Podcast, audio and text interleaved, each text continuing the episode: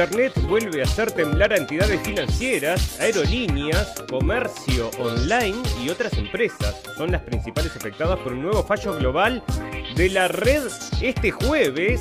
Bueno, el presidente ruso Vladimir Putin el jueves se declaró complacido por el resultado de su cumbre con el mandatario estadounidense Joe Biden, de quien dijo que es un negociador inteligente y astuto. Bueno, expertos de Estados Unidos dicen que los ovnis existen y tienen, y tienen intenciones malignas. Bueno, en pandemia, conforme los casos de coronavirus disminuyen y los estados retiran las restricciones, la potencial etapa final de la campaña de Estados Unidos para derrotar el COVID se está complicando mucho.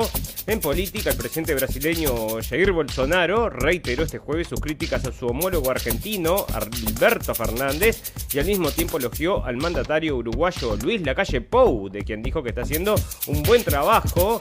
En economía, China da un paso más hacia la implantación de la primera moneda digital soberana del mundo. En sociedad, la inversión, la inversión en formación para el desarrollo de habilidades digitales puede contribuir a frenar la creciente desigualdad social en Latinoamérica. Para el final, noticias pum pum pum y muchas noticias más que importan y algunas que no tanto en este episodio 81 de la temporada 3 de la radio del fin del mundo. Si está escuchando esta transmisión, busque refugio de inmediato. ¿Qué es? ¿Qué pasa? Si está escuchando esta transmisión, busque refugio ¡Dios mío, de John, inmediato. John! Busque refugio de inmediato. ¡Sujétate, Nathan! Busque refugio de inmediato. Busque refugio de inmediato.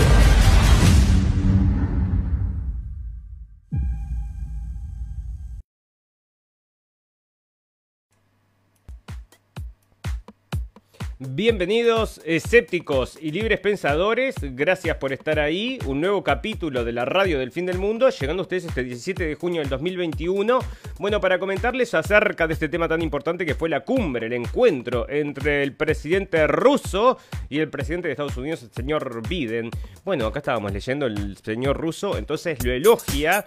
Bueno, pero resulta que lo interesante pasó después, porque ahí, bueno, en la reunión no se ve, no se, no, no se transmitió nada, fue privada. Estaba solamente Biden, las traductores, el presidente Putin, el traductor, la traductora, eran dos, dos señoras, eh, y después eh, Lavrov y el señor Blinken representando a Estados Unidos. Así que ese era el cuarteto, el sexteto entonces que se encontraba en el cuarto. No habían cámaras y después sí dieron, por supuesto, una conferencia de prensa. No fue una conferencia de prensa como la que dio el señor Putin, que las dio junto, en conjunto, sino que la dieron por separado. Bueno, ustedes saben que el señor Biden tiene un equipo asesor que lo protege mucho, ¿no? Lo protege para que no se mande ningún furcio y que no quede al descubierto lo que ya todo el mundo sabe que nosotros siempre estamos re... Bueno, siempre le ponemos el ojo, es que este señor, bueno, poco tiene entonces de presidente y que en realidad es eh, dominado por las fuerzas eh, del Estado profundo, nos parece a nosotros, que son los que manejan la campaña. Entonces, bueno, resulta que una de las cosas que sucedió es que el señor Putin, bueno, estuvo haciendo entonces, dio su conferencia de prensa, también así como la dio el señor Biden. Pero el señor Putin en un momento entonces le preguntan, porque, bueno, el señor Putin elegí, elegí, bueno, le dio a elegir entonces, este, llamaron distintos periodistas, pero llamaron también periodistas que son en contra, ¿verdad? O sea, periodistas que los ponen en un aprieto, porque, bueno, le dieron también el micrófono a la gente de CNN, le dieron el micrófono también a la gente de, bueno, habían dos o tres ahí canales estadounidenses que Putin, por supuesto, les dio el micrófono para que les pregunten. ¿Y qué le preguntaron al señor Putin? Por supuesto, acerca de las agresiones, las ciberagresiones que están ocurriendo entonces en Estados Unidos y que, bueno, como ustedes ya saben, nosotros siempre le estamos trayendo, que disrumpen entonces la vida mm, natural de los estadounidenses porque, por ejemplo, había sido este hackeo en bueno, que no les, no les complicaba el tema de la gasolina y también entonces el abastecimiento de alimentos porque habían sido dos hackeos. Bueno, que le echaron la culpa entonces a los rusos, ¿no? Entonces estaban hablando, entre otras cosas, le preguntan al señor Putin a ver si se va a ser responsable de todas estas cosas tan horribles como son los hackeos. Y bueno, mirá lo que contesta, ¿no? Porque la entrevista del señor Biden no la encontré en español, pero la entrevista del señor Putin sí. Así que mirá lo que contesta con respecto al tema de los hackeos. Te lo voy a dejar con el audio de RT. Cada uno debemos que asumir atención. quisiera informarles sobre algunos detalles que eh, a lo mejor no son conocidos para el público. A base de las fuentes estadounidenses, la mayor parte de los ciberataques en el mundo se realiza desde el espacio cibernético de Estados Unidos. En segundo lugar está Canadá, después van dos países latinoamericanos y después el Reino Unido. En esta lista, Rusia en esta lista de países desde el territorio de los cuales se realiza la mayor parte de los ciberataques. Bueno, fantástico, maravilloso. Resumiendo entonces, el señor contestó todas las preguntas que se le hicieron. Bueno, varias veces le insistieron entonces con el tema de los hackeos y con el tema de Navalny. El tema de Navalny, aquel, bueno, que ahora está preso entonces. Y dicen que está entonces callando a la oposición rusa. Y bueno, este hombre les contestó diciendo, bueno, ustedes también están metiendo presa a la gente, aquella gente que se fue a manifestar al Capitolio. Y bueno, les tapó la, la boca varias veces a los periodistas. Y el señor Biden también tuvo su su oportunidad entonces para la conferencia de prensa y también entonces nos gustaría escuchar lo que dice, pero en realidad el tipo se extiende con cada respuesta 20 minutos, ¿no? Más o menos, y no dice nada, no responde. Entonces después de que terminó de hablar, que habló y habló y habló y habló, que no hizo, bueno, no tenía, no hilaba las ideas una con, la, con las otras, pero bueno, terminó de hablar y como que se va a retirar, ¿no? Después de que le hacen las preguntas, que mira cómo es el tema de las preguntas. Fíjate acá, a ver. I'll take your questions, and as usual, folks, they gave me a list of the people I'm going to call on. So, uh, Jonathan, Associated Press. Bueno, ahí te lo traduzco allá en vivo y en directo, como lo dijo. Entonces, como siempre me dieron una lista para la gente que tengo que llamar para que me hagan las preguntas y empezó entonces a llamar a los periodistas inquisitivos que le iban a hacer las preguntas, que lo iban a dejar entonces tambaleando, parece. Bueno, las preguntas que probablemente sean preguntas que ya están escritas, ya están dadas para el señor presidente de Estados Unidos que tiene su equipo ahí que lo trata de proteger. Bueno, resulta entonces que se extendió dando las respuestas estas y se ve que nadie entendió nada, porque al final se retira y una señora le dice, bueno, entonces es positivo lo que usted eh, sacó con Biden, con, perdón, con el señor Putin. Y se enojó, ¿no? Se volvió corriendo. Pero ¿cómo vas a decir eso? Que, bueno, imagínate, los, los ayudantes se querían morir. A ver si lo tengo por acá entonces, porque se enojó, se dio vuelta entonces. Acá está, mirá. Se estaba yendo, pero ahora viene un reclame justo. Este, se estaba yendo y le dicen entonces los periodistas. Bueno, le dicen este, a ver si estaba de acuerdo entonces con lo que el señor Putin, bueno, si se entendieron bien. Dijo, pero ¿dónde dije que yo me entendí bien con el señor Putin? Nosotros vamos a ver qué es lo que sucede, pero muy enojado, muy enojado porque no le habían entendido entonces lo que él decía. Bueno, nadie se lo entendió, amigos, porque habló 30 minutos, 20 minutos por respuesta y no dice nada, ¿no? Entonces después que se está yendo, ahí lo vamos a dejar corriendo, que ya vas a ver cómo vuelve enojadísimo porque no entienden entonces lo que quiso decir. Bueno, yo creo que ni él tampoco sabía lo que estaba diciendo. Y bueno, y el señor Putin, ¿por qué lo, lo venera, no? El señor Putin, que es un político, entonces obviamente que no se va a poner en, en una trampa a él mismo. Entonces dice que es un tipo muy inteligente y muy capaz, ¿no? Bueno, pero ahí lo ves. Y si escuchas la conferencia de prensa te vas a dar cuenta que, bueno, hay algunas cosas que están fallando. Mirá, ahí vuelve enojado ahí a explicarle a los periodistas que no entienden nada. Porque, mirá, mirá, lo que te dije, a ver si te queda claro, como si fuera peleándose con la prensa, ¿no? Ridículo porque estaban siendo llamados por una lista entonces que se la daban porque son todos amigos entonces de los mismos. Estos son los que traen todos los días el tema del ataque al Capitolio, ¿no? El ataque al Capitolio que va a quedar entonces en la retina de la gente por mucho tiempo porque lo pasan todos los días en CNN. Bueno, fantástico, maravilloso. Otras cosas pasando aparte de eso y una de las cosas más importantes es que está ocurre un nuevo fallo de internet. Bueno, preámbulo del fallo mayor, el fallo que va a hacer caer todas las estructuras bueno, el fallo necesario para reestructurar entonces todo, como quiere el Foro Económico Mundial, entonces con el gran reseteo. Y bueno, parece entonces que hubo un nuevo fallo, entonces Internet vuelve a hacer temblar a entidades financieras. Y ya te digo, es el segundo en 10 días, ha sido solo alrededor de una hora de interrupción, pero muchos clientes han visto limitada la posibilidad de hacer movimientos. Lo mismo había pasado con varias empresas de Estados Unidos y dentro de ellas estaba Amazon también, ¿no? Y acá vienen unas grandes, grandes empresas. Bueno, fue un rato, pero les hacen perder millones de dólares. Y por otro lado, te digo, me parece a mí que están entonces creando todo el ambiente para decir, bueno, no hackearon y ahora andas a ver lo que pueden hacer. Bueno, al parecer el error se ha producido en una proveedora de servicios de internet llamada Akamai, con sede en Massachusetts, pero vuelve a alertar sobre las pocas empresas que están detrás del correcto funcionamiento de internet. las principales afectadas son firmas de Estados Unidos, Canadá, Nueva Zelanda y Hong Kong. Apagón de la semana anterior afectó principalmente a medios de comunicación y plataformas como Amazon o Twitch. Y bueno, ahí está entonces un nuevo fallo global de Internet yo te digo que esto por algo está viniendo con el. igual que el tema de los marcianos, por algo está sucediendo. Bueno, resulta, amigos, que siempre le traemos noticias acá acerca de la ultraderecha en Europa. Terrible la ultraderecha, entonces se estaba quejando y lo hablamos el capítulo pasado. Bueno, pero resulta que acá en Berlín, entonces, hay una mm, asociación entonces de izquierdistas que son, están ligados a lo que es estos de Antifa, todos estos entonces que ocupan un lugar. Bueno, y ahí están tirando piedras, entonces rompiendo todo y dándose de bomba con la policía. Pero no hablan acá entonces, entonces acerca de estos violentos extremistas como aquellos que desfilan entonces pidiendo la libertad. Que esos sí son todos violentos extremistas, pero estos acá porque son entonces de mm, Black Lives Matter y todos estos son amigos, parece. Bueno, ya ves.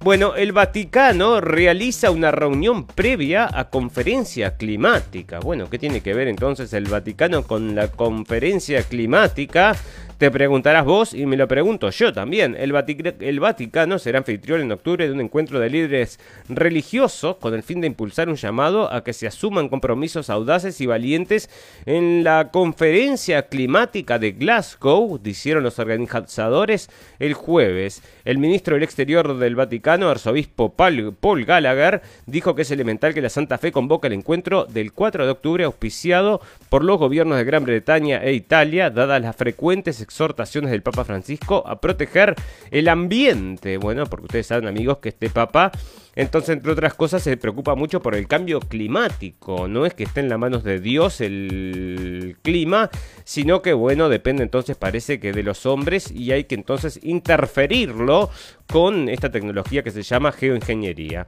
Bueno, fantástico, maravilloso. Tucker Carlson. Bueno, señores, entonces están reportando algo que nosotros ya habíamos traído. También lo trajimos en Blendenblick, ¿no? Tenemos un video ahí que se llama, bueno, no me acuerdo cómo se llama, pero estaban hablando de las revoluciones de colores, ¿no? Y era lo que decían que se estaba dando en Estados Unidos. Y acá lo están trayendo negro sobre el blanco. Lo trae entonces un periodista muy, muy seguido en Estados Unidos, que es el señor Tucker Carlson. Y resulta que está hablando entonces de las revoluciones de colores en Estados Unidos y parece que se está dando en este momento. Entonces, que se había dado, perdón, en el, el 6 de enero con el Capitolio, porque acá estaba denunciando justamente que habían infiltrados agentes del FBI, o sea, para provocar los desmanes. Bueno, estas cosas que se llaman banderas falsas, que te las provocan, te las provocan para llevar entonces para un lado o para el otro las opiniones de la gente. Así que ya ves, bueno, resulta que hay cosas pasando también con el coronavirus, que ya vamos a hablar de eso, pero una cosa bastante interesante que pasó en Estados Unidos bueno, para, te voy a contar otras cosas porque la inteligencia artificial está llegando y parece que ya está en los aviones de combate, en los aviones de combate de China por lo menos, que ya están haciendo pruebas con la inteligencia artificial y funciona mejor que los pilotos, ¿eh? O sea que ya hicieron, entonces los pusieron a competir y son mejores la inteligencia artificial que los pilotos, así que ya ves, en cualquier momento van a estar circulando entonces estos aviones que ni siquiera van a ser drones, van a pensar por ellos mismos. Y bueno, va a suceder como les contábamos en uno de estos capítulos anteriores, que uno de estos drones se volvió loco y empezó a matar gente por... decidió él matar gente. Y bueno, vos sabés que esto si se le da mucha cancha, mientras más armas les des, bueno, más peligrosos son, así que ya Bueno, resulta que los jugadores de fútbol no les gusta a sus auspiciantes, ¿no? Resulta que el señor Cristiano Ronaldo sacó unas botellas de bebida Y después el señor otro también sacó unas, unas botellas de bebidas también. Y bueno, y ahora están pidiendo que los jugadores que no retiren las botellas de los patrocinadores, ¿no? O sea, porque vos date cuenta. Así que ya ves, bueno, China da un paso más hacia la implantación de la primera moneda digital soberana del mundo. Un programa de pruebas de yuan digital arrancó el miércoles en un parque de atracciones de Pekín, permitiendo a los clientes pagar con la nueva moneda digital en numerosas tiendas. El evento en el que el, el parque Happy Valley está organizado por el Bank of Communication, uno de los mayores bancos de China, cuyo personal asesora a los visitantes sobre cómo descargar la aplicación, abrirse un monedero digital y realizar las primeras compras de talla China Daily. El mes pasado, varias zonas de prueba de la nueva moneda fueron abiertas en la primera exposición internacional de productos de consumo de China celebrada en la provincia de Hainan para que los asistentes conocieran diversos escenarios del uso del yuan digital. Asimismo, en los últimos meses las autoridades chinas han repartido entre la ciudadanía millones de yuanes digitales mediante una serie de loterías celebradas en varias ciudades como parte de su programa de pruebas y está planteando expandir este programa en el futuro. El Banco Central del país, el Banco Popular Chino, reveló el año pasado sus planes para lanzar una moneda digital de cara a los Juegos Olímpicos de Pekín 2022 y detalló que el nuevo sistema de pago contará con algunas características de las criptomonedas, aunque al contrario que esta será regulado por el órgano estatal. El e-yuan reemplazará al menos parcialmente el dinero en efectivo en circulación, mientras el gigante asiático planea convertirse en la primera economía del mundo en probar su divisa digital a nivel nacional. Bueno, señores, esto que lo leí enterito, porque es lo que vamos a estar viviendo dentro de poco en nuestras vidas, en nuestras ciudades. Bueno, dale unos años nomás, 3, 4 años, y esto va a ser todo digital. Así que ya te digo, acá el yuan digital y ya van a venir todas las criptomonedas estas que, bueno, se pierde plata también, ¿no? Tenemos ahí una noticia en economía que hay gente que está perdiendo dinero con eso. Bueno, fantástico, maravilloso. Resulta que también otra de las cosas que está pasando por el calentamiento global, amigos, es que están informando acá de Focus en Alemania que en cualquier momento van a poner un impuesto por kilómetros, porque vos mientras más manejas entonces, más contaminás. Así que bueno, esto es lo que está pasando entonces acá en Europa, cada vez todo más caro, más caro. Pero ¿por qué no le cobras entonces a estas grandes empresas que son las que producen el petróleo y que contaminan? No, no, le tenemos que cobrar a la gente. Así que me, parece que están todos de la mano, ¿no? Porque son todas las mismas compañías que sacan petróleo y las que auspician a Greta y a todos estos, ¿no? Así que vos fijate. Bueno, Roger Waters, una, una leyenda de mm, la música rock, es el señor este de Pink Floyd pero aparte es un tipo que es muy valiente, ¿no? Es un tipo que tiene una posición política muy comprometida con la causa palestina, es uno de los únicos en el mundo que se manifiesta como él se manifiesta, siempre está con este tema de la causa palestina, bueno, mil veces llamado antisemita, por supuesto, y ahora parece entonces que Facebook, Facebook le había pedido para usar su música en un comercial, entonces le dijo que ni lo sueñes, le dijo en malas palabras, ¿no? Pero que ni lo sueñes, le dijo el señor George eh, Roger Waters. Y, mm, Waters, sí, está bien. Y bueno, y está el video entonces recorriendo la web, así que ya ves, entonces no les gusta y este tipo no se vendió, ¿no? Por lo menos en ese sentido. Dice que había recibido entonces una, mm, un cheque enorme para aceptar entonces la propuesta y que dijo que igual que no, así que me parece muy bien. Bueno, fantástico, maravilloso. Resulta que están trayendo acá en el Guardian lo que nosotros venimos informando hace tiempo y que es lo que va a empezar a suceder, ¿no? Cada vez más estas carnes fabricadas de laboratorios y es tiempo entonces de empezar a hacer las preguntas difíciles, dicen acá.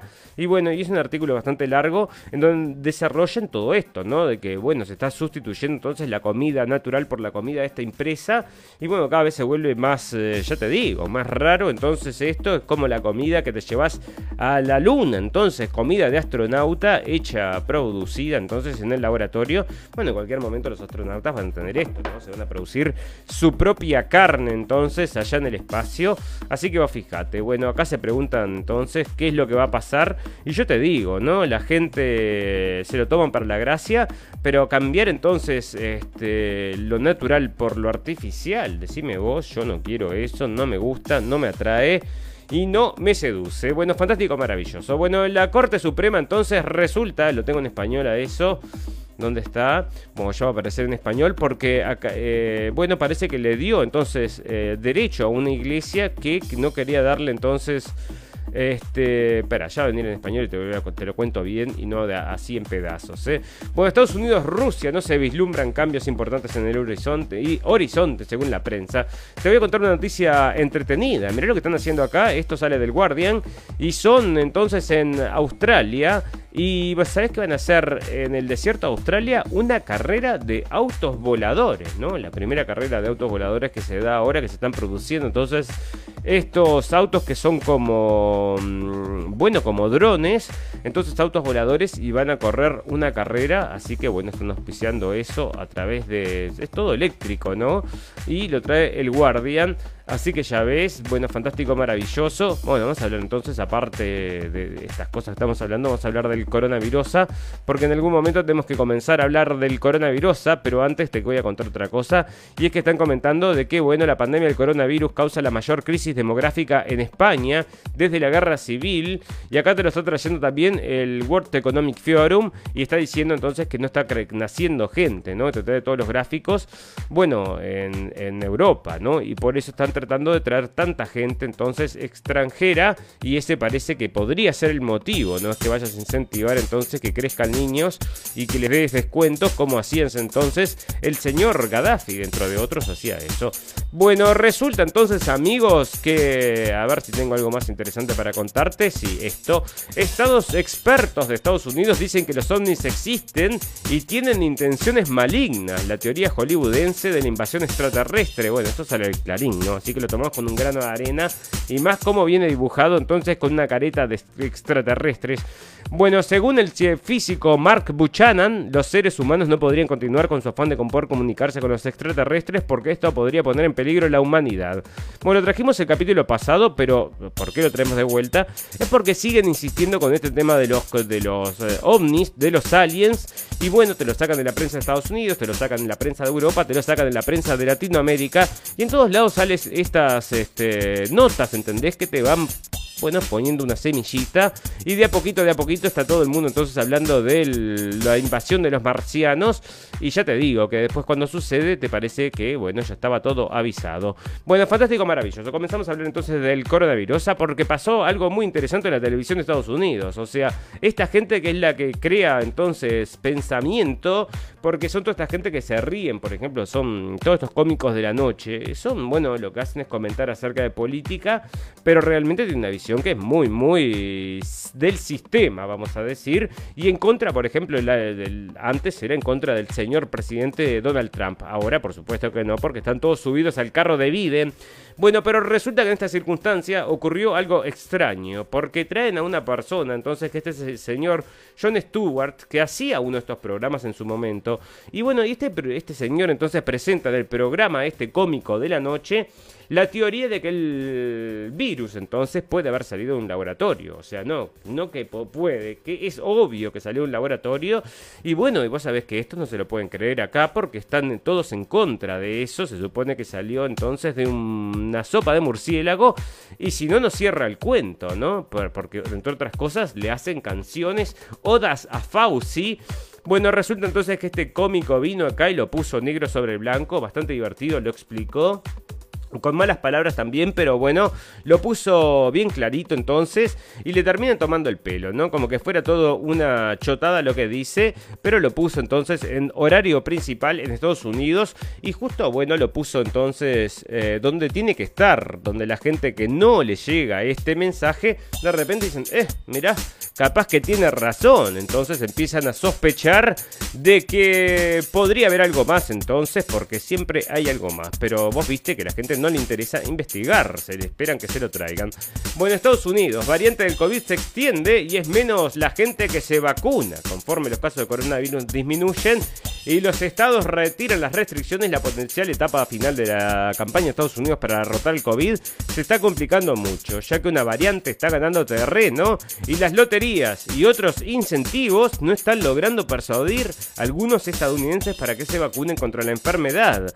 La última mitad, la última milla, el último cuarto de milla siempre requiere mayor esfuerzo, comentó el doctor Niras Sa, director del Centro para el Control y la Prevención de Enfermedades de Maine.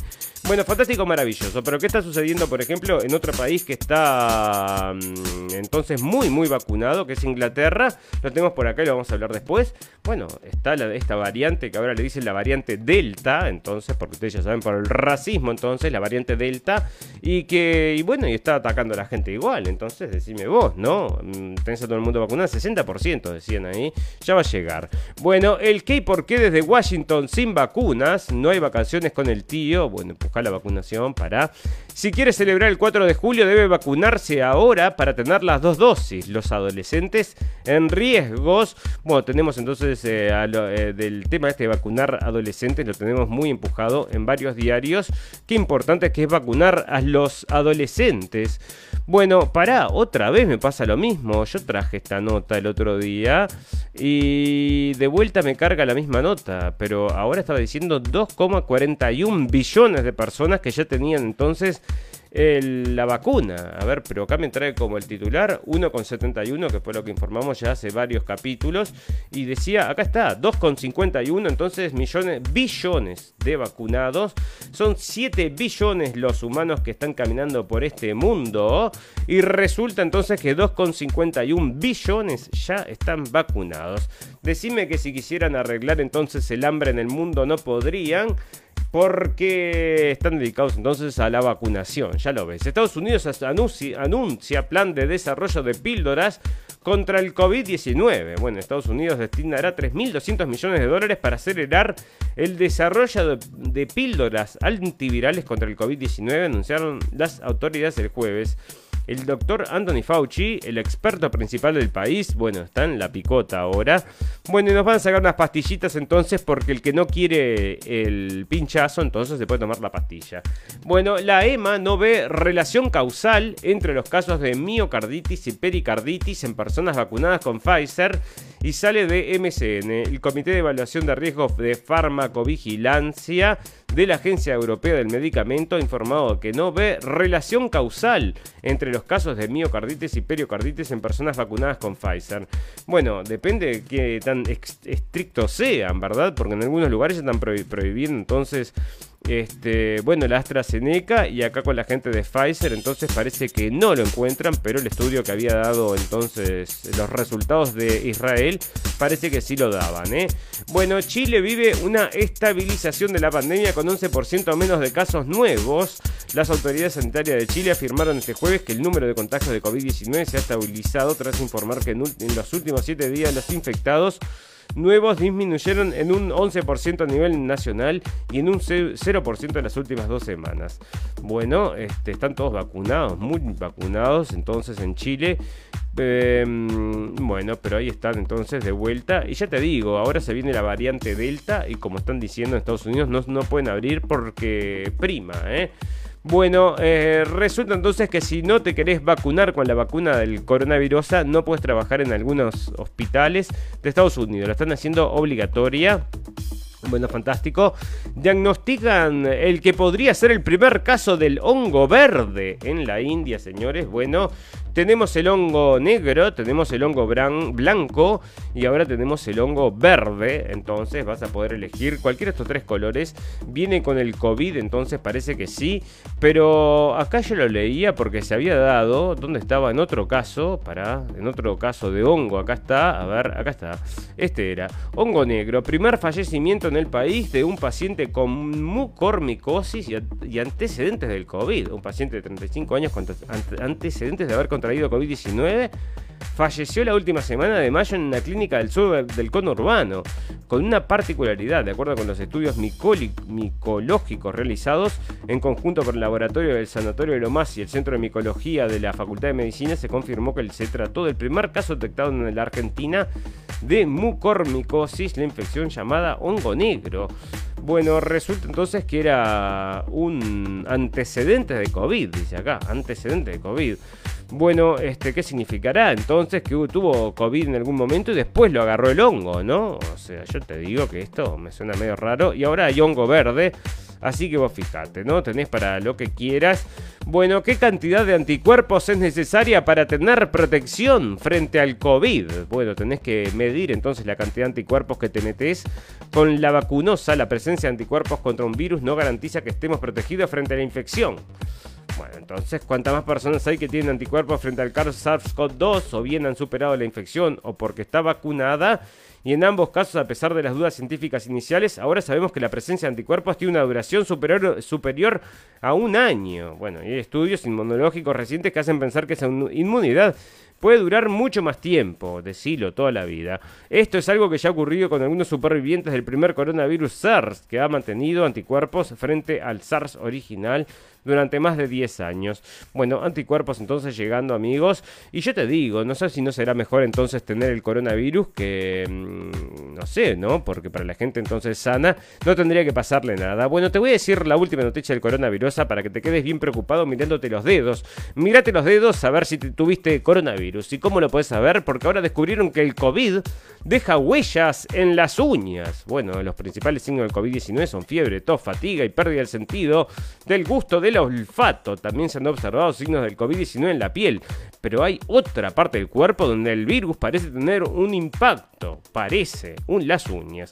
A ver, porque este es el caso de una persona, ya vas a ver, una persona le pasó, lo sacó en Instagram y lo traen acá como noticia exclusiva de Clarín. Entonces, Después de una infección de COVID para una pequeña cantidad de pacientes, las uñas parecen descoloradas o deformadas varias semanas después. Un fenómeno que se ha denominado uñas COVID, informa Science Alert. Un síntoma es un patrón de media luna roja que forma una banda convexa sobre el área blanca en la base de las uñas. Esto parece presentarse antes de otras marcas de uñas relacionadas con COVID y los pacientes lo notan menos de dos semanas después del diagnóstico. Se ha informado varios casos, pero no muchos. Bueno, entonces amigos, mírense los dedos, no sea que hayan tenido COVID y que no lo sepan, ¿no? Porque ya habíamos traído varias notas que decían ocho signos de que tuviste COVID y no te enteraste. Bueno, entonces vos decime esta, bueno, este virus terrible. Entonces, fantástico, maravilloso. Bueno, vamos a agradecer a la gente que nos está escuchando en vivo y en directo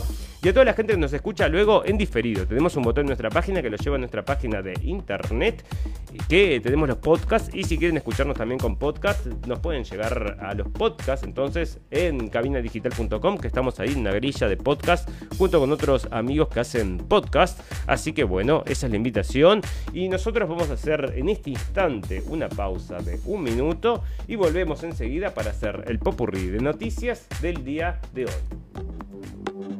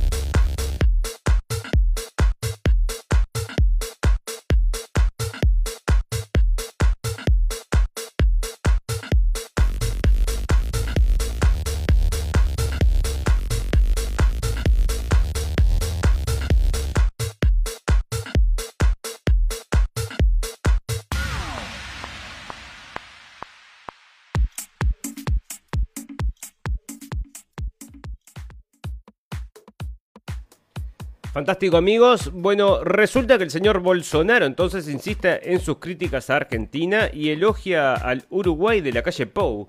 Bueno, se me parece que se entiende bastante mejor con el señor de Uruguay que con el señor de Argentina. Bueno, el señor de Argentina no lo banca, me parece, el señor Bolsonaro, y es mutuo, ¿no? Porque representan entonces, parece, según este sistema que nos ponen, las dos puntas de la misma piola. Bueno, el presidente brasileño Jair Bolsonaro reiteró este jueves sus críticas, entonces, en una breve conversación con un grupo de seguidores. Bolsonaro lamentó que Argentina, socio del Mercosur junto con Brasil, Uruguay y Paraguay, esté en una situación bastante complicada, lo cual le atribuyó a que el personal allá decidió votar por quienes hundieron al país en un hueco, dice. Bueno, pero yo que sé que querés que te diga porque el señor mm, anterior, entonces el Macri, tampoco, decime vos, ¿no? El líder de la ultraderecha, ultraderecha brasileña, dicen acá, aseguró que el agronegocio en Argentina ya no compensa al productor y criticó algunas medidas adoptadas en las últimas semanas por el presidente Fernández, como la suspensión temporal de las exportaciones de carne o aumentos de impuestos que afectan a diversos productos agropecuarios. Y te digo, está complicada la situación en Brasil. Y entre otras cosas, habían imágenes que estaban acá en internet. A ver, déjame ver dónde estaban. Por acá, estaban en algún lado. Entonces, que el señor estaba acá, sí, estaba acá, es esta misma este, no es bienvenido, ¿no? O sea, llegó entonces a Salta y se casi lo querían comer vivo, entonces ahí está, no sé, un cuerno, no sé por qué la configuración esta no funciona acá. Bueno, fantástico, maravilloso. Pero ahí está, y le están gritando de todo, entonces no lo quiere el presidente. Y sin embargo, nosotros lo que siempre traemos son imágenes del señor Bolsonaro dando vueltas por la patria brasilera. Y te digo que lo sigue muchísima gente, ¿no? Es muy distinto entonces la reacción de la gente con el señor presidente argentino que con el señor presidente brasilero, ¿no? O sea, el pueblo parece que lo quiere mucho el señor brasilero y que no lo quiere tanto al señor argentino. Bueno, ya ves, el racismo entró en la campaña de la contienda electoral peruana. Bueno, porque resulta que no, no terminó, ¿no? ¿Dónde está este, esta nota? Bueno, no carga. Pero no terminó, entonces no se sabe quién ganó todavía. Entonces están ahí los dos peleando, entonces a ver si va a ser Keiko Fujimori o el señor Castillo, que decía que no es comunista. Así que que, no es maduro, decía, que simplemente es un trabajador bueno, mucha gente no le gusta y a mucha gente sí les gusta y bueno, que decidan y eso es la democracia, se supone, se supone. Orban tilda de izquierdista a quienes critican ley contra la homosexualidad. Bueno, leíamos el otro día entonces que no se pueden dar clases de transexualismo y todas estas cosas en las escuelas, ¿no? El primer ministro de Hungría, el ultranacionalista Víctor Orbán aseguró hoy que las críticas a la polémica ley que vincula la homosexualidad con la pedofilia son un nuevo ataque contra Hungría y libertad. Bajo el título Las aplanadoras liberales se han puesto de nuevo a trabajar contra Hungría, Orbán defiende, Orbán defiende en un texto publicado en su web la polémica ley aprobada el pasado día 14 por los diputados de su derechista partido Fidesz en el poder y de Lutra Jovic en la oposición. La normativa que entre otras medidas prohíbe hablar sobre homosexualidad o cambio de sexo en la escuela o los medios de comunicación ha desatado una ola de indignación y críticas dentro y fuera del país, ya que vincula la homosexualidad con la pedofilia. Bueno, resulta entonces que habíamos traído, por ejemplo, en Blendenblick, un documental que, mm, bueno, nos sacaron en realidad, eso lo sacaron, sí, de internet. Bueno, resulta que había una escuela entonces en Suecia, bueno, en Suecia las escuelas entonces públicas no tienen sexo y parece que los niños entonces eh, es la generación que más se define con, con, bueno, con todas estas nuevas tendencias sexuales que nunca antes, ¿no? Ya antes siempre era hombre o mujer y ahora, bueno, hay muchos géneros para elegir y los niños y los jóvenes se están identificando entonces de esa forma, ¿no? O sea, son como 30 mm, posibilidades que tenés para, bueno, eh, elegís entonces quién sos. Bueno, fantástico, maravilloso. Fiscalía francesa pide seis meses de cárcel para el expresidente Sarkozy. Bueno, la Fiscalía Francesa pidió este jueves una pena de seis meses de prisión para el expresidente Nicolás Sarkozy por haber excedido el máximo autorizado de gastos durante su campaña electoral en 2012. Sarkozy manejó con total dejadez las finanzas de una campaña de oro macizo a la vista de su nivel de gastos que duplicó el límite legal bueno, por eso era. Entonces, la Fiscalía Francesa, eh, los fiscales alegan que el Partido Conservador de Sarkozy gastó casi el doble de los 22 millones de euros permitidos por la ley electoral en extravagantes mitines de campaña y luego contrató una agencia de relaciones públicas cercana, para ocultar el costo. Además de la pena de cárcel, solicitan una multa de 3.750 euros para el expresidente. Bueno, ridículo todo, entonces este, pensé que era por otra cosa. Entre otras cosas, por haber, bueno, participado en estas guerras en el exterior. Bueno, no, resulta que no es por eso. Elecciones en Irán. Victoria del ultraconservador Raisi pondría a Europa en apuros. Ebrahim Raisi, un islamista de línea dura, es el favorito en ganar las elecciones presidenciales de este 18 de junio en Irán, pero dada la grave situación económica no cambiaría el enfoque en la política exterior. Se espera que el actual presidente del Tribunal Supremo de Irán, Ebrahim Raisi, obtenga la victoria y se convierta en el octavo presidente de la República Islámica en las elecciones de este viernes. Bueno, el político ultraconservador, famoso por su participación como fiscal en la ejecución de miles de presos políticos a finales de la década de 1980, no es un desconocido para los iraníes. Raisi ha sido el jefe del Poder Judicial de la nación desde 2019 Y bueno, el que estaba hablando que no lo dejaban participar de las elecciones era el expresidente entonces de mm, Irán, el señor Ahmadinejad, ¿no? Así que vos fijate. Bueno, Boko Haram confirma la muerte de su líder Abu Bakr Shekau. El grupo terrorista nigeriano difunde el video en el que afirma que su dirigente yihadista fue alcanzado por un ataque de una rama africana del Estado Islámico. Bueno, el grupo yihadista entonces, si se están matando gente allá, y estos son, bueno, ¿quién los entrena, quién los armas? Esa es la pregunta, ¿no?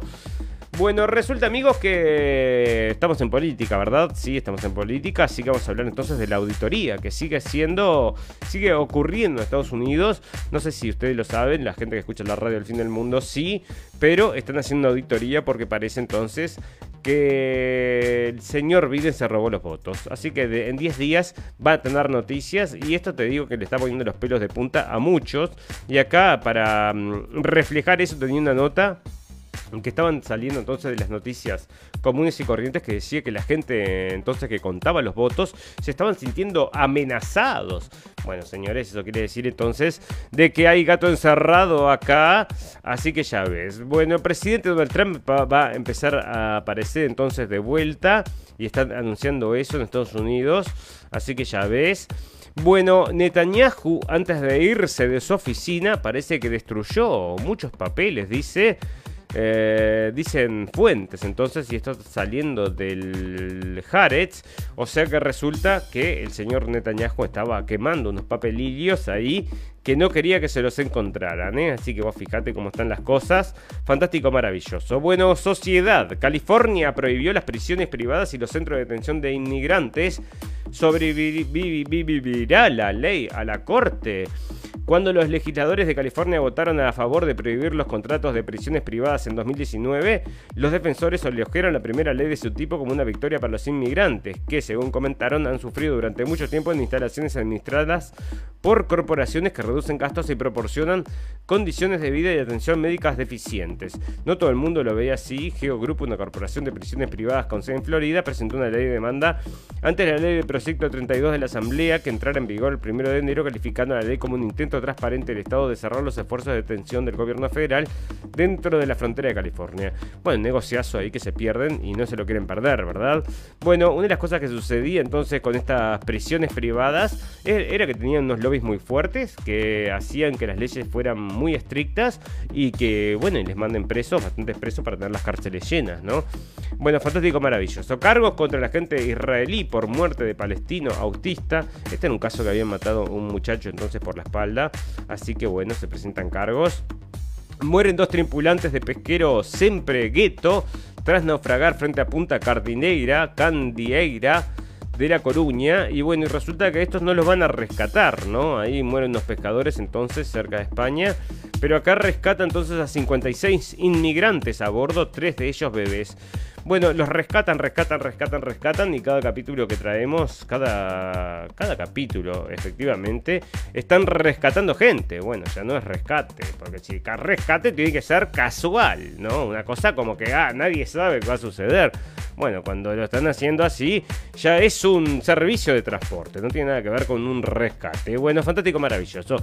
Resulta que la gente se tiene que termo, turbo digitalizar. Esa es la idea, amigos, que todo el mundo esté turbo digitalizado, con un iPad en la mano, con un teléfono en la mano y con un chip en la cabeza en cualquier momento. Pero acá están diciendo entonces que la capacitación digital permitirá disminuir desigualdad en América Latina.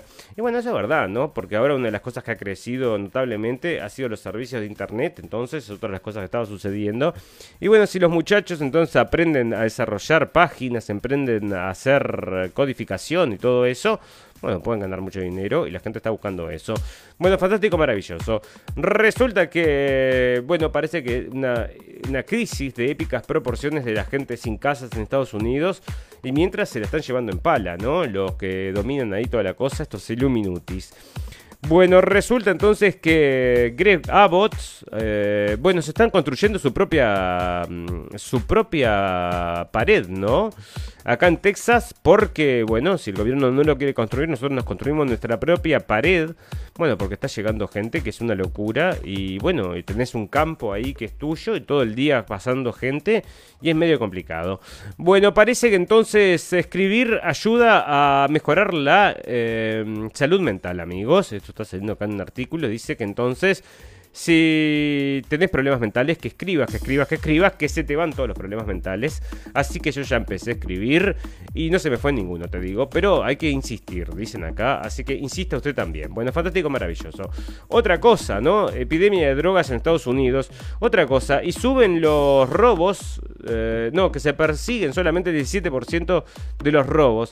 Y acá tengo otro de esos videos que les traje el otro día. Entonces, donde llega la gente a los locales y se lleva las cosas, ¿no? Va, entra a un local como si fuera un shopping center, agarra ropa, la pone dentro de una bolsa y se van caminando. Y hay varios videos entonces que están saliendo con esta información, porque es lo que está pasando en Estados Unidos, ¿no? Acá, a ver, em, tengo uno acá que estaba también, es este. Bueno, era entonces esto es en una farmacia, no sé dónde es. Entonces le hacen una nota a esta chica porque justo era una periodista. Alguien la filmó y bueno, hicieron virales estas imágenes. Mirá, el tipo va, agarra las se lleva el coso y nadie lo puede parar.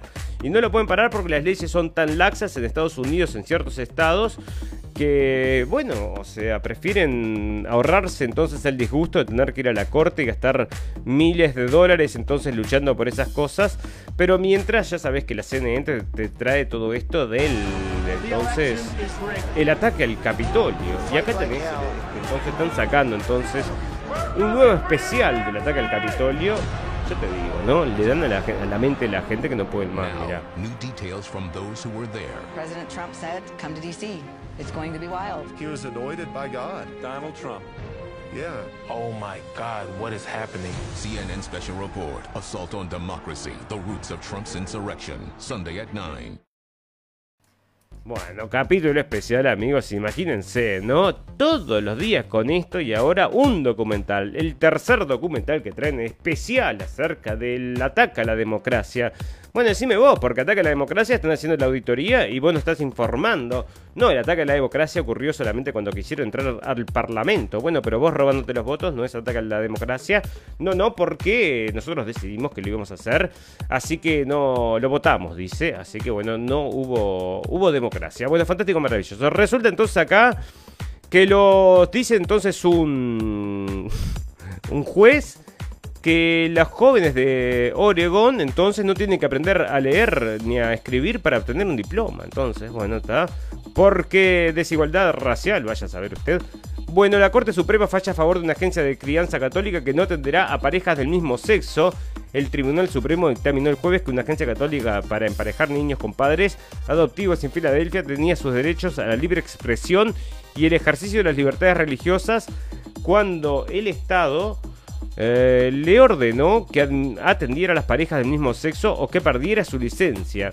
Bueno, los nuevos jueces del Tribunal Federal del Tribunal fallaron a favor de la agencia Catholic Social Service que demandó a la ciudad de Filadelfia después de que las autoridades dijeran que dejarían de remitir a la agencia a posibles niños y que terminarían el contrato con la de, la ciudad con el CSS en el futuro. El presidente del Tribunal Supremo, Supremo John Roberts, emitió una opinión mayoritaria a la que se sumaron otros cinco jueces, mientras que los jueces Samuel Alito, Clarence Thomas y Neil Gorsuch pidieron al tribunal que adoptara una postura aún más firme a favor de las libertades religiosas. Bueno, entonces, este mm, ya ves cómo es, entonces mm, ahora puede, entonces no quieren, no lo quieren hacer y bueno, los iban a obligar entonces porque te obligan a ser progre, ¿no? Ya ves, pero no me gusta, dice, prefiero que no, que haga ya, lo, haya, lo haga otra agencia, no, no, lo tenés que hacer vos, está obligado porque si no, bueno, ya ves. Bueno, eh, resulta entonces que acá sobre Disney y eso, el otro tema, ¿no? Los besos sin permiso, dice... Y las plantaciones de algodón, bueno, porque Disney también traía ciertos estereotipos, estereotipos que ahora, bueno, se lo quieren borrar, ¿no? Porque ahora son super progres. Y bueno, pero como nacieron con estereotipos como todo el mundo, ¿no? Bueno, fantástico, maravilloso. Vamos a hablar un poquito entonces de economía porque si no se nos va el tiempo, sí, se nos está yendo el tiempo. Bueno, resulta entonces que la criptomoneda Titán se desploma hasta cero en un día e inflige pérdidas millonarias al multimillonario Mark Cuban. Me parece medio raro. ¿Qué quieres que te diga? El multimillonario estadounidense Mark Cuban ha sufrido pérdidas tras el desplome de la criptomoneda Titán, que pasó de 52 dólares a cero en menos de 24 horas según datos de CoinMarketCap. Bueno, entonces ahora el momento para comprar, cuando vale cero, ¿no? El propietario del club Dallas Mavericks de la NBA, quien fue uno de los proveedores de liquidez de ese token, ha señalado en su cuenta de Twitter que también fue golpeado como otros inversores. Y bueno, para mí lo que quieren hacer acá es darte esa imagen entonces de que no inviertas en, esto porque es una ruleta, que lo es, ¿no? Lo es, pero bueno, hay mucha gente que está jugando esa ruleta, así que ya ves. Bueno, expertos advierten sobre la aterradora falta de comprensión de riesgos de las criptomonedas a medida que aumenta su popularidad. Entonces acá otra nota que te estoy diciendo acerca en el mismo mm, la misma línea entonces porque la criptomoneda, entonces ya te digo, en cualquier momento como están haciendo en China, va a ser obligatoria y no te asustes después, ¿no? Ya sabes. Bueno, Emirato reporta pérdidas de 5.500 millones por el coronavirus. Y bueno, si no hacen nada, lo único que hacen es este, el calentamiento global, porque estos exportan solo petróleo y armas, ¿no? Y ya te digo. Bueno, la tasa de desempleo en el Reino Unido baja al 4,7%, dicen acá entonces, pero decían también que había mucha gente que no encontraba entonces, eh, que no encontraba la mano de obra, ¿no? Porque mucha gente no iba a trabajar por el tema del Brexit, así que no estaba yendo la mano de obra de Europa de, a trabajar. Así que ya ves, bueno, fantástico, mar maravilloso. Naturaleza. Costa Rica lidera el combate contra la desertificación en Centroamérica. Costa Rica es el país anfitrión del Día de la Desertificación y la Sequía. El lema de este año es restauración, tierras, recuperación, tierras saludables para una mejor reconstrucción. Bueno, construye de vuelta mejor, ¿no? Una frase que están usando también, que viene del Foro Económico Mundial y que están usando también entonces en esta idea. Entonces, de mm, combate a la desertificación. Bueno, ya ves. SpaceX, la empresa esta de Elon Musk, lanza un satélite de seguridad nacional de Estados Unidos con un cohete reciclado. Bueno, porque era lo que estaban hablando, ¿no? Que ahora los viajes entonces se hacían mucho más eh, baratos porque los cohetes iban y volvían, ¿no? No es que tenías que dejar entonces el cohete flotando ahí, sino que ahora los traen de vuelta y por eso le está valiendo más barato. Bueno, fantástico, maravilloso. Arqueólogos descubren antiguas viviendas de la edad de bronce en el Stonehenge alemán. El nuevo hallazgo es el primer ejemplo de una zona residencial en el yacimiento de Ringelingtun, Pommelte, que data de entre 2300 a.C. hasta 2050 a.C., cuando fue destruido. Bueno, mira vos, ¿no? El Stonehenge de Alemania, un antiguo, un antiguo emplazamiento conocido hasta ahora por su, por su uso ritual y sus enterramientos humanos también tenía otro propósito. Algunas personas lo llamaban hogar, según los arqueólogos que recientemente han encontrado pruebas de antiguas viviendas residenciales allí. Bueno, entonces todos los días encuentran cosas, y yo te digo, y con las pirámides también. Bueno, mira esto, ¿no? Como para noticia por un pum pum, pero está pasando también. Resulta que tienes estas bicicletas entonces para hacer deporte. Están advirtiendo que te las pueden hackear entonces. Y tienen cámaras las bicicletas estas, te pueden hackear las cámaras. Así que están advirtiendo y sale de Breitbart. Así que ya ves. Entonces, que en cualquier momento te hackean la bicicleta para hacer deporte. Ya te digo que nadie está exento a los hackers rusos, probablemente amigos, porque son todos rusos los hackers. Fantástico, maravilloso. Bueno, nos vamos a despedir, porque ustedes saben, amigos, que este mundo que tiene gente por un pum tiene situaciones por un pum y tiene noticias por un pum que es lo que traemos nosotros entonces para terminar este programa fantástico, maravilloso. Y tenemos algunas noticias por un pum. Te digo, hay una acá que también es media rara, ¿no? Fíjate que este tipo, que era un ex marín, es un marín. Entonces tenía un tatuaje que decía infidel. Bueno, porque estos tipos que lo mandan los entrenan para ir a luchar allá en el medio del desierto contra los allá contra los terroristas o no sé qué. Bueno, resulta que lo llaman infidel, infidel lo llaman los, los terroristas y este tenía el tatuaje. Así que ahora, mirá, lo echan entonces, parece del ejército. Se tiene que tatuar, se tiene que este, tapar el tatuaje porque lo denunciaron entonces porque representa una amenaza. Así que ya ves. Bueno, fantástico, maravilloso. La UEFA pide a la selección de Ucrania que retire el eslogan político de su camiseta. Bueno, y ya te digo, ¿no? Mujer en Sudáfrica rompe el récord a dar a luz a 10 bebés al mismo tiempo. Bueno, con esta noticia, amigos, ya te digo, dicen que el único país, del único continente que iba a seguir creciendo la población mundial iba a ser África, ¿no? Pero fíjate entonces acá con una 10 hijos por cada señora, imagínate, ¿no? Mujer de Sudáfrica rompe récord de dar a luz y ya 10 bebés al mismo tiempo. Bueno, fantástico, maravilloso. Imagínate ese padre, lo feliz que estará. Bueno, vamos a terminar entonces con la última noticia, que es la noticia por un pum pum, porque estamos hablando de bebés, estamos hablando de bebés, muchos bebés, 10 bebés acá. Y acá 20 bebés, mira esto. Una pareja de millonarios pagó 160 mil euros para tener 20 bebés en un año utilizando vientres de alquiler. Cristina Ostruk, una joven influencer rusa de 23 años, conoció, a su multimillonario marido Galip Ostruk, de 57, durante un viaje a Batumi, Georgia. El empresario de origen turco se había trasladado allí tras fugarse después de ser condenado a cadena perpetua en su país.